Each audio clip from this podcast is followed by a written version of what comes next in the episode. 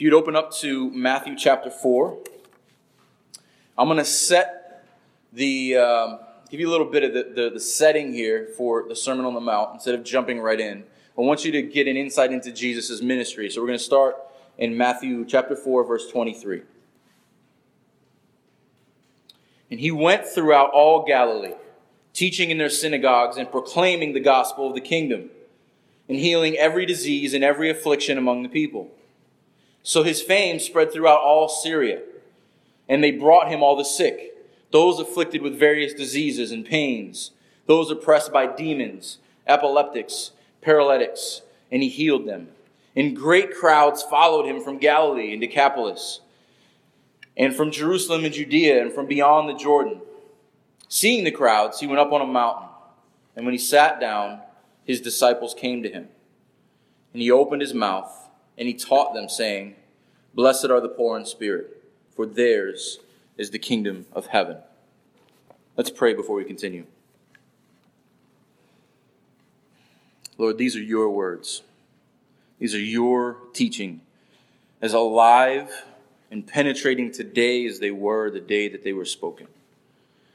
That as we hear the words of Jesus, as we look at his ministry, that we will see who he is as King of Kings and Lord of Lords, and what he declares his kingdom, not any earthly kingdom made by the hands of man.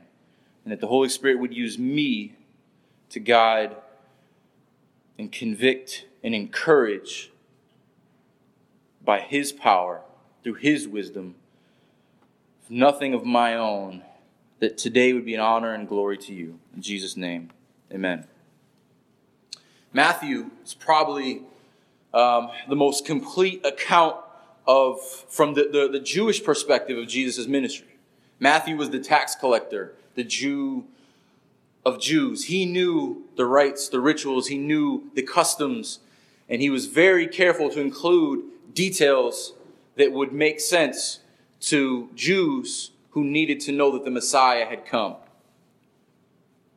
One of those quotes he uses toward the end of the book, he says in, in chapter 24, 35, quotes the words of Jesus saying, Heaven and earth shall pass away, but my words shall not pass away.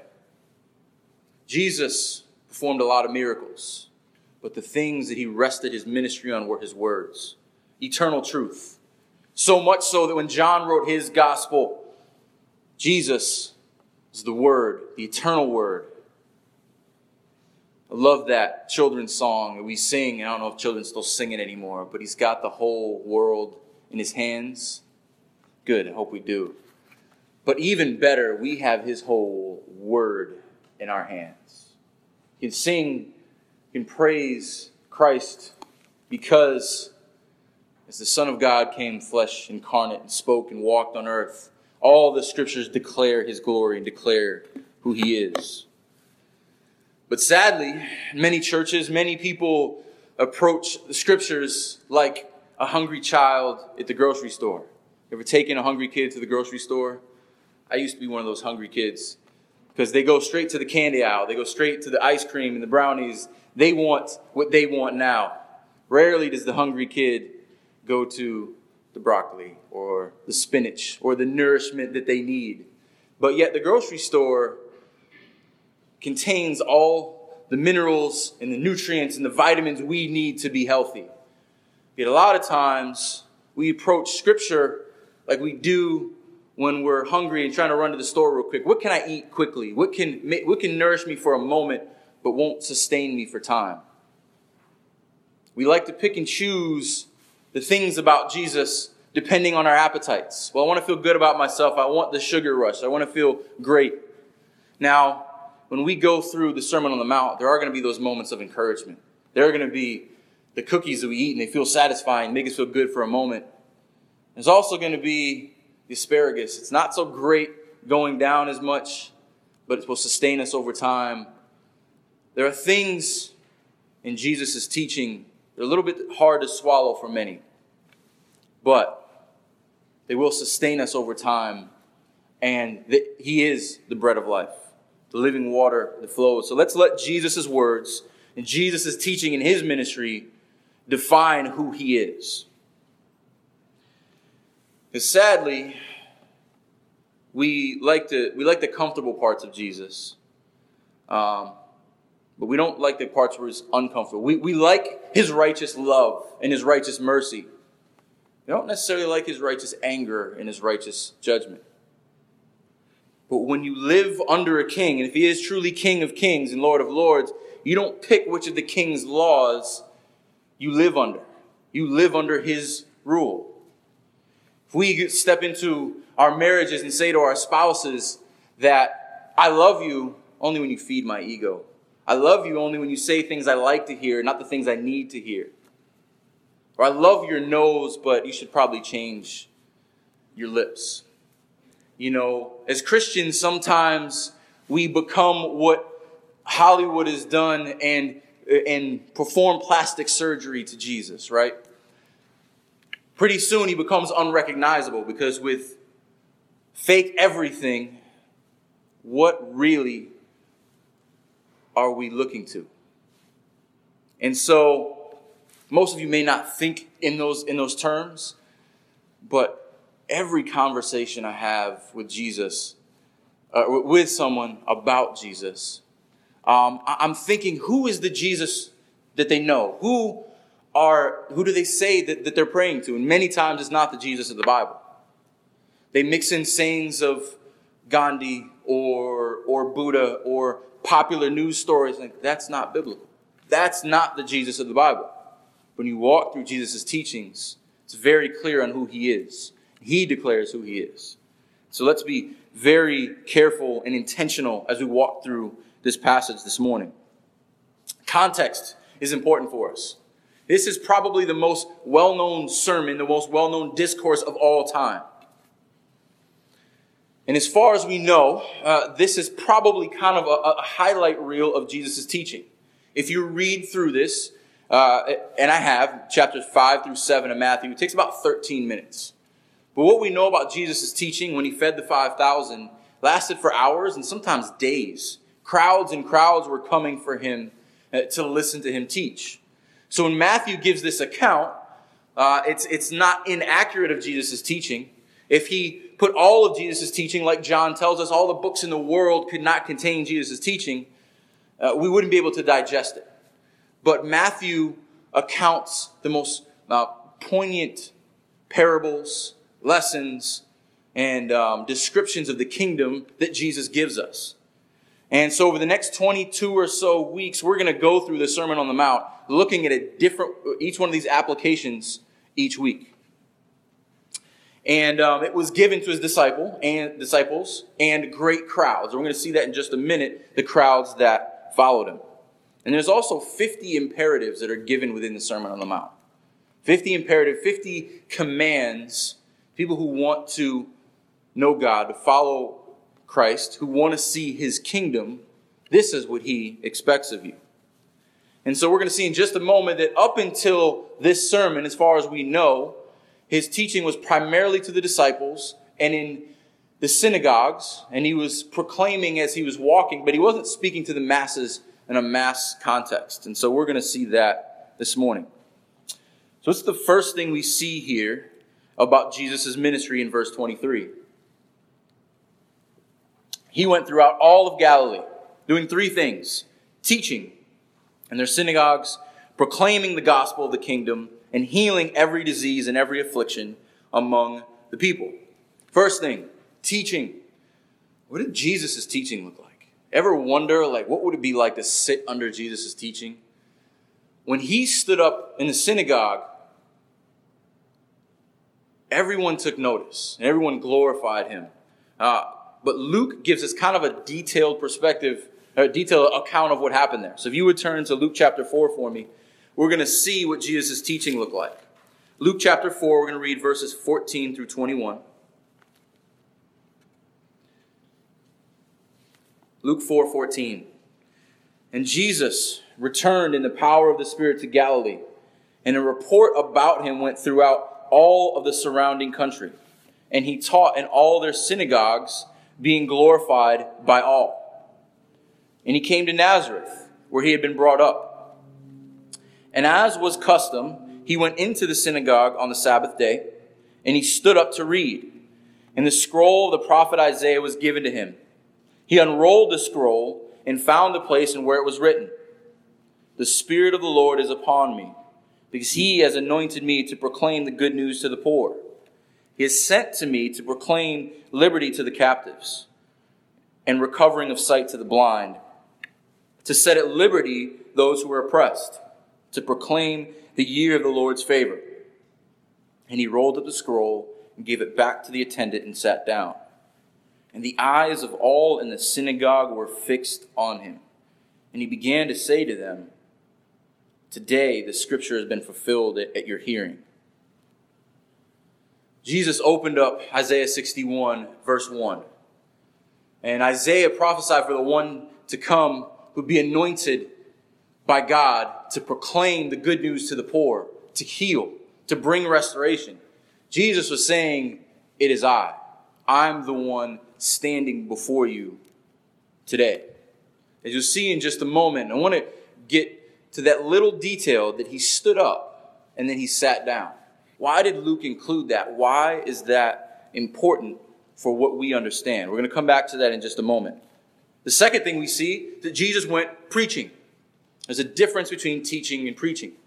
Teaching is kind of uh, akin to instruction. It was leading in knowledge. Preaching, the word is more of a, it's a proclamation. It's heralding. When Jesus preached, we see that in Matthew 4 17, just a few verses before, when he says, Repent, for the kingdom of heaven is at hand. That is proclaiming. The kingdom has come. The teaching is that it is I who has come. So Jesus taught and he proclaimed. Think about Jesus as preacher, perfectly indwelt with the power of the Holy Spirit to proclaim the truth of God to people. Now, the normal preacher, at best, we can hope to humble ourselves, and any preacher who is faithful to the word comes very, very humbly before God, hoping to not screw it up. That is my constant prayer that my desire to give you information does not overstate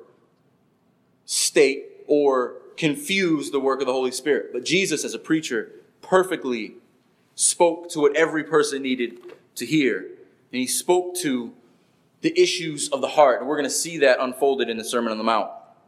He also healed. We know him as the great physician, fulfilling Isaiah 61 that I'm going to perform these miracles. I'm going to show you my power so that you listen to my words. So, why did Jesus preach and teach and heal? He came to fulfill those words. He came to bring his kingdom into this world. He said, My king, your kingdom come, Father, and your will be done. Jesus was that kingdom incarnate come. He was giving them a foreshadowing of that perfect kingdom of truth and reconciliation.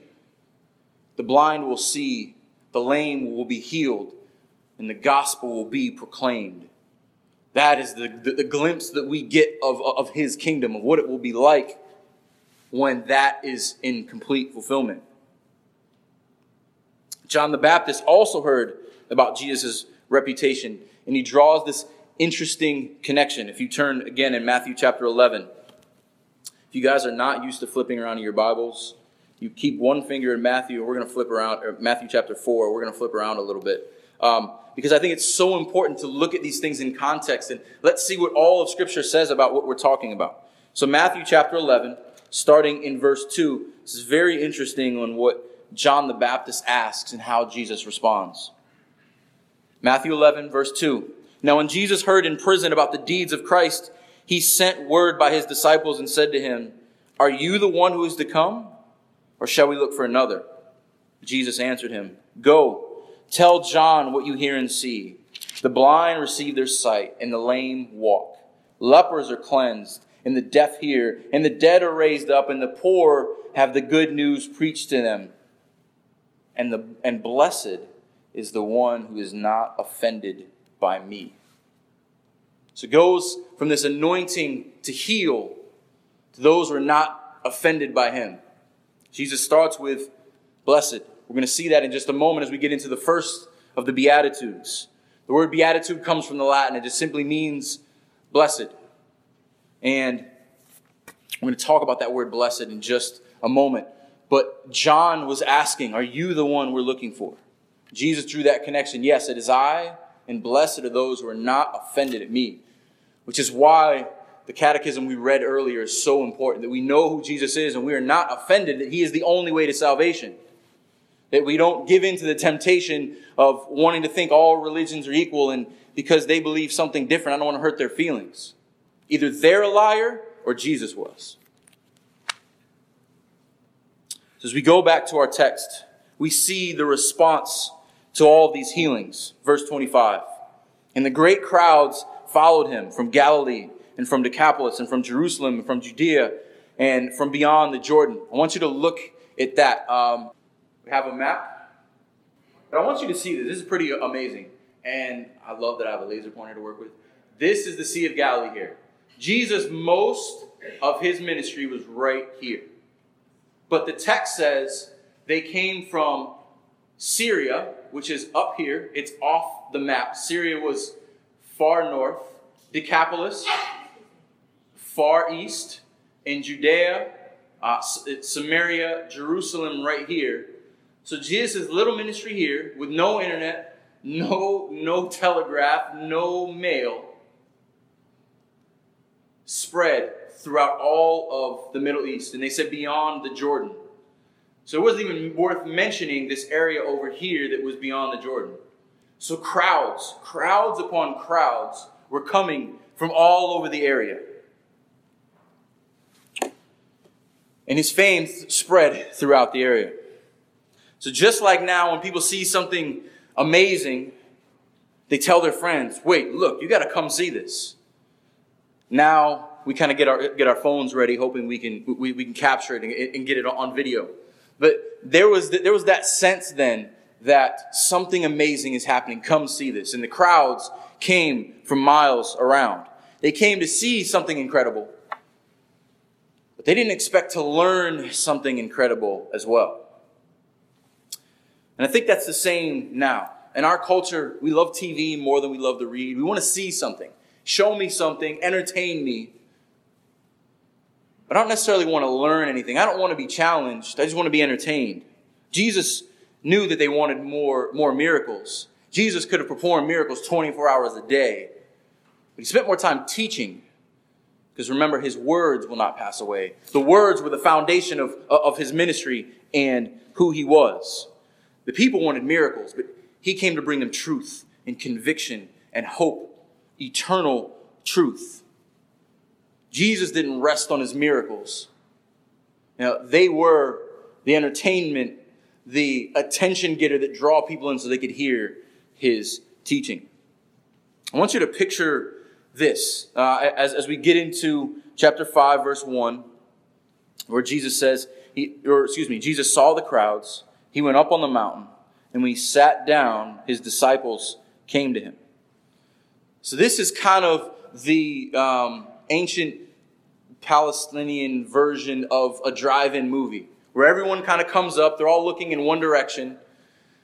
They come, and because there were so many people, he had to go up on a mountain. Now, the word mountain is it's it's kind of used when, when we think mountain. Eh, not that we have anything in Florida to compare to a mountain.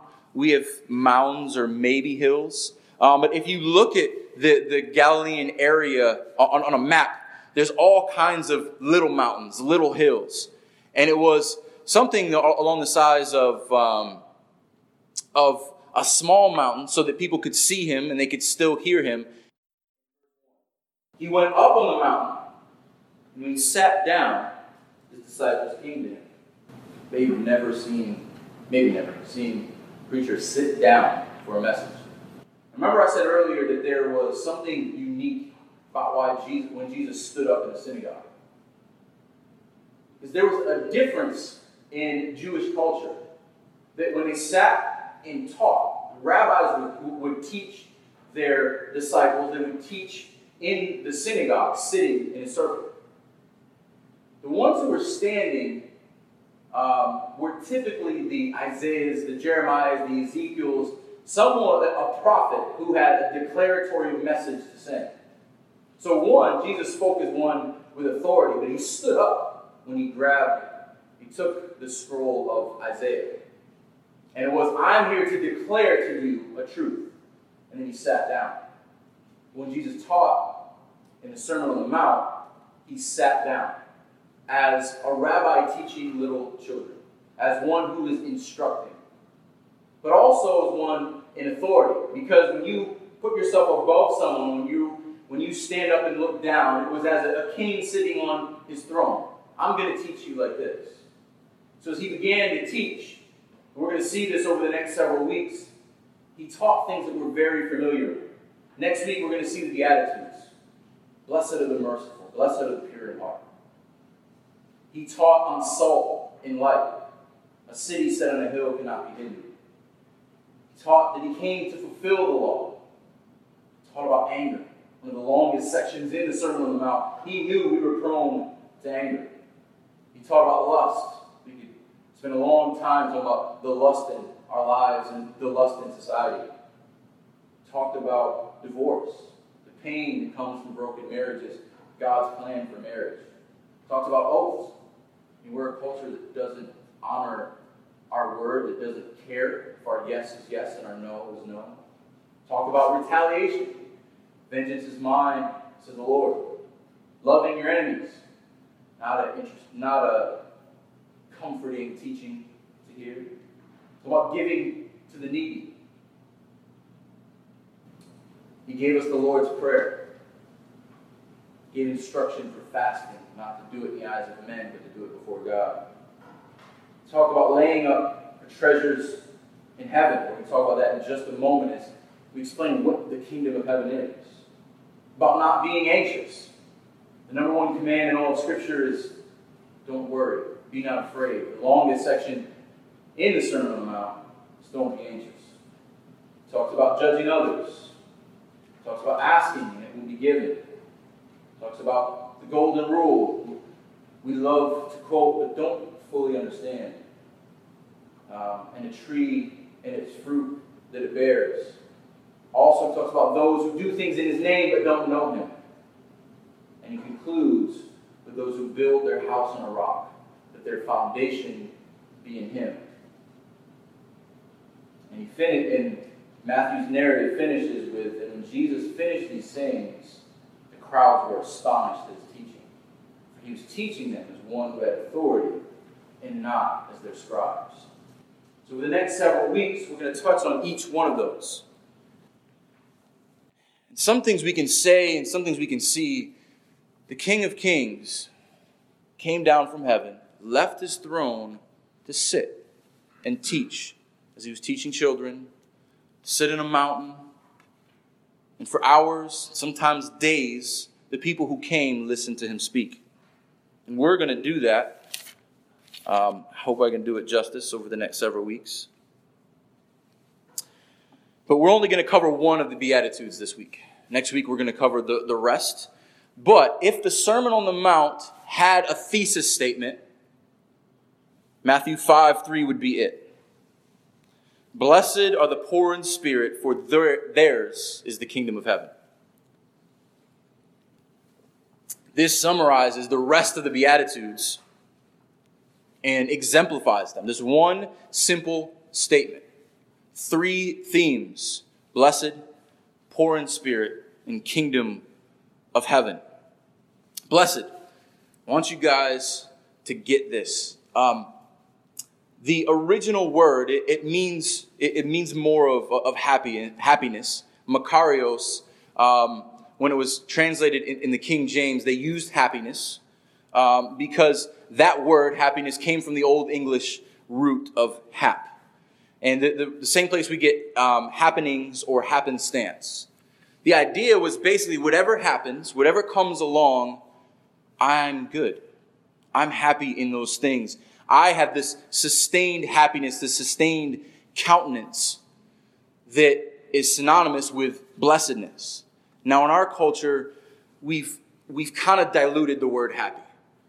Um, you know, we, we, we write songs about it, and, you know, Bobby McFerrin and Pharrell and all these other songs that were written about happiness. It's not a sustained happiness. It's based on a feeling. It's based on circumstances. That's not the blessedness that we see here in the Beatitudes. And that's why most of your translations uses blessed. Because when we look at blessed, it's a sustained happiness. The highest good being favored by God, and you are happy because of it. It's the favor that determines the happiness, not the circumstances.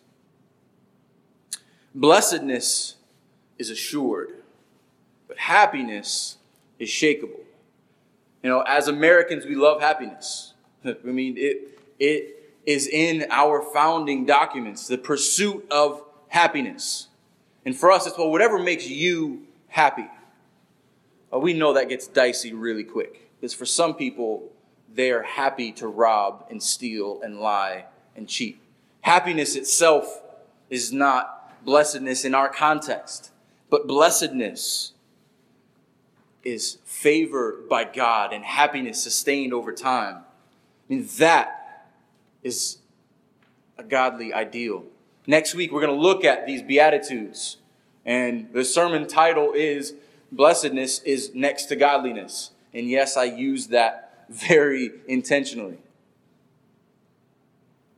So, blessed are the poor in spirit. This word poor, uh, yes, it's used for the financially poor, but the root of the word is destitute. It's a visual term that means to cower. So when you are poor, you are cowering. You do not have your own strength. You bring nothing of your own. The poor in spirit recognize their moral bankruptcy. They recognize that they have nothing to contribute on their own. They are broken people. David knew what it was like to be broken before the Lord. Psalm 51 is one of those great psalms where David is pouring out his heart before the Lord. Psalm 51 17, he says, The sacrifices of God are a broken spirit, and a broken and contrite heart, O God, you will not despise. When David sinned against God with Bathsheba, he came and tore his clothes he poured out his heart before the Lord. He was poor in spirit. He was destitute before the Lord. Another one of those great examples is in Isaiah chapter 66. Isaiah 66 is another text that Jesus fulfills. It tells you about his, the king, his kingdom, and who belongs to it. Isaiah chapter 66 if you can turn there with me, great. If not, I'm just going to read verses 1 and 2. Thus saith the Lord Heaven is my throne, and the earth is my footstool. What is the house that you would build for me? And what is the place of my rest? All these things my hand has made. And so all these things came to be, declares the Lord. But this is the one to whom I will look he who is humble and contrite in spirit and trembles at my word. That is who belongs in the kingdom. Those who tremble at his word. Remember the eternal word that will never pass away. It's the opposite of our culture, right? We love bravado. We love swag and touchdown celebrations and beating our chests. But our God is strong, so we don't have to be. He is made, His strength is, is declared in our weakness. It's not the arrogance of our culture, it's not the arrogance of Pharaoh. When Moses came to him and said, Let my people go, thus saith the Lord, Moses said, Who is this Yahweh? Why should I obey him? I don't know him, and I'm not going to let his people go that is not poor in spirit. We know what happened to Pharaoh. His salvation is not for those who are arrogant and who don't need saving. Pharaoh didn't need a savior. And it's not the healthy, but the sick who need a doctor. It's also not the people who think they can perform their own surgery. I mean, poor in spirit is not I can fix myself and I don't need Jesus. That's why it's so important, again, with that catechism earlier. There's one way to salvation. We cannot heal, our, heal, heal ourselves. Yeah. It's also why you've heard that you know, doctors make the worst patients. So they think they know everything. They think they can heal themselves. They don't recognize their own frailty and their own weakness. But Jesus came, came to proclaim the kingdom is at hand. Repent. Because Christ is the king, and he reigns in hearts and lives. And it is those that cower before him, recognizing their own poverty and their unworthiness. Uh, sometimes I think about illustrations and I'm like, should I use this or should I not? Uh, many of you might remember Wayne's World. You know, this just came to my mind and I couldn't get it out of my mind that we're not worthy, we're not worthy. They, they worshiped these rock gods to them. And we see teenage girls worship singers. And we see football fans worship football players they almost bow down before it. Wayne and Garth definitely bowed down to their, their rock idols. It's a really silly way of saying that we are not worthy, truly. To come before a perfect and holy God in our own strength. We must be poor in spirit. We must be contrite. We must be broken before our God. Because in the kingdom of heaven, being poor is truly being rich. Being last is truly being first. And the way up for us is the way down. So, what is this kingdom of heaven? I actually found a great definition in the dictionary. I said, man, I'm going to stick with this. Kingdom in the dictionary, as one of their examples, they use the domain over the spiritual sovereignty, excuse me, the domain over which the spiritual sovereignty of God or Christ extends, whether in heaven or on earth. I love that. The domain over which the spiritual sovereignty of God or Christ extends, whether in heaven or on earth. Um, one of the commentaries I read this week, I love Puritans. Uh, Thomas Watson, one of my favorite Puritans, this is a guy who had a huge heart for the Lord. I mean, he just poured himself out over and over and over again. I mentioned Puritans a lot. If you don't know who the Puritans were, uh, that name came as an insult. These were people who spent so much time in God's word, spent so much time singing his praises, that other people like, you're so pure, you, you Puritans, you're trying to make the rest of us look bad. They kind of did. They make us look bad. They make me look bad. But Thomas Watson is one of those guys who takes every word, and there's three chapters on, on, on each term because there's so much there. And um, made me think of a friend of mine who uh, goes to school with me. I, I go to seminary at, at RTS. Um, his name's Johannes, and he's he's here from Indonesia, and he finished his degree, but he's staying to do additional study. If you've ever taken any seminary classes, you know once you finish your degree, you don't want to see a classroom again. Uh, but he's doing independent studies uh, because he wants to learn more. And he told me, he said, I'm trying to wring out seminary every last drop I can before I go home. I love that about the Puritans. I love that when I approach scripture. It's knowing that it's saturated and you're just wringing out to get every last drop. This is God's word, eternal truth. How much can I wring out of it? I love that. Thomas Watson said, that Christ's kingdom is more excellent than any other kingdom because of its founder and maker, Christ, because of its perfection, because of its security, because of its stability, and because of its splendor. Because the kingdom of God is a place which we will one day see if we are in Christ and we trust in Him for our salvation, but it's also a reality. It's not simply a location because God transcends time and space. Jesus said his kingdom is not of this world. Jesus gave us a lot of illustrations in Matthew. We're not going to go through them, but all of chapter 13 in Matthew is these examples of what the kingdom of God is. It is a place, it is a reality, it is a person. When Jesus said the kingdom of God is among you, he meant himself. There was no king in Revelation when they when when John saw it because the light the fortress itself was Christ. The kingdom of God came to earth and walked among us. It's very different than the kingdoms of this world. Because the kingdom takes on the characteristics of its ruler. Like we saw in Isaiah 66, what God makes is not made with human hands. But there are so many kingdoms throughout the years. We saw what happened to the Greeks and the Romans. One, one day, what will happen to the Americans. But a kingdom built on anything but Christ cannot stand. There's a reason why when Jesus closes the Sermon on the Mount, the last illustration that we see is that those whose house is built on a rock, the storms and the waves will come, but they will still be standing because their kingdom is founded in Christ. Their kingdom is not built in things by man's hands. I want to look at one last text before we close. Luke chapter 12.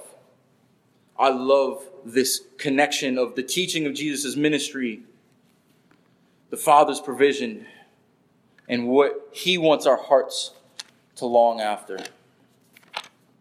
Luke chapter 12, starting at verse 29.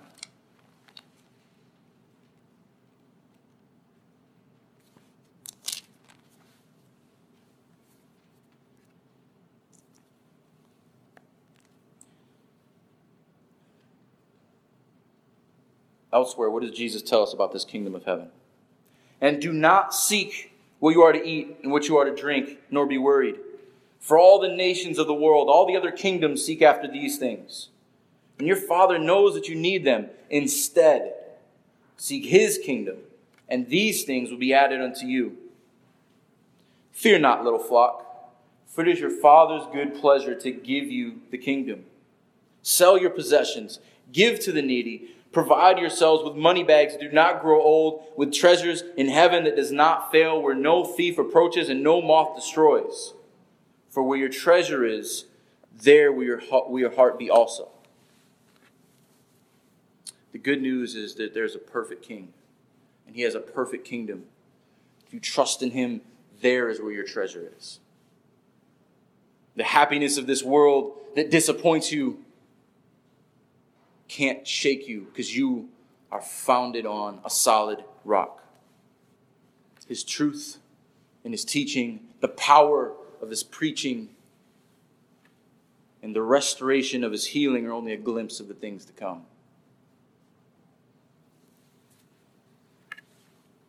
The blessings of this life are not riches and earthly treasures. We all know that those things pass, those things fade. But our brokenness, our poverty before God brings eternal riches. Jesus came, the Son of God came to earth to bring people into his blessed rest, to walk with them in this life, but to point him, point them to his redemption, his salvation, and his kingdom that was in their midst and would be displayed before them in complete glory one day. John saw a glimpse of what we look forward to in Christ. If our faith is in Christ, our kingdom, our home is not this world. Blessed are the poor in spirit, those who come before their God humbly, trust in his salvation, for theirs is the kingdom of heaven. Let's pray. Heavenly Father, Hmm. Sometimes, after reading your word and declaring it, I don't know what to say. I don't know how to put into words the gravity of what we just read. And Lord, I pray that everyone here understands that, that they understand the power and the promise that comes through your eternal words. That your kingdom would be where, what we seek, that we seek eternal treasures not temporary provisions, because we know that you love us and we know that you will provide. Lord, I just pray that in all we do, that Jesus' name would be glorified, that his kingdom would be declared, that no other kingdom would dilute the truth that we have come to know that he is the way, the truth, and the life. And no one comes to you or enters your kingdom except through him. In Jesus' name we pray. Amen.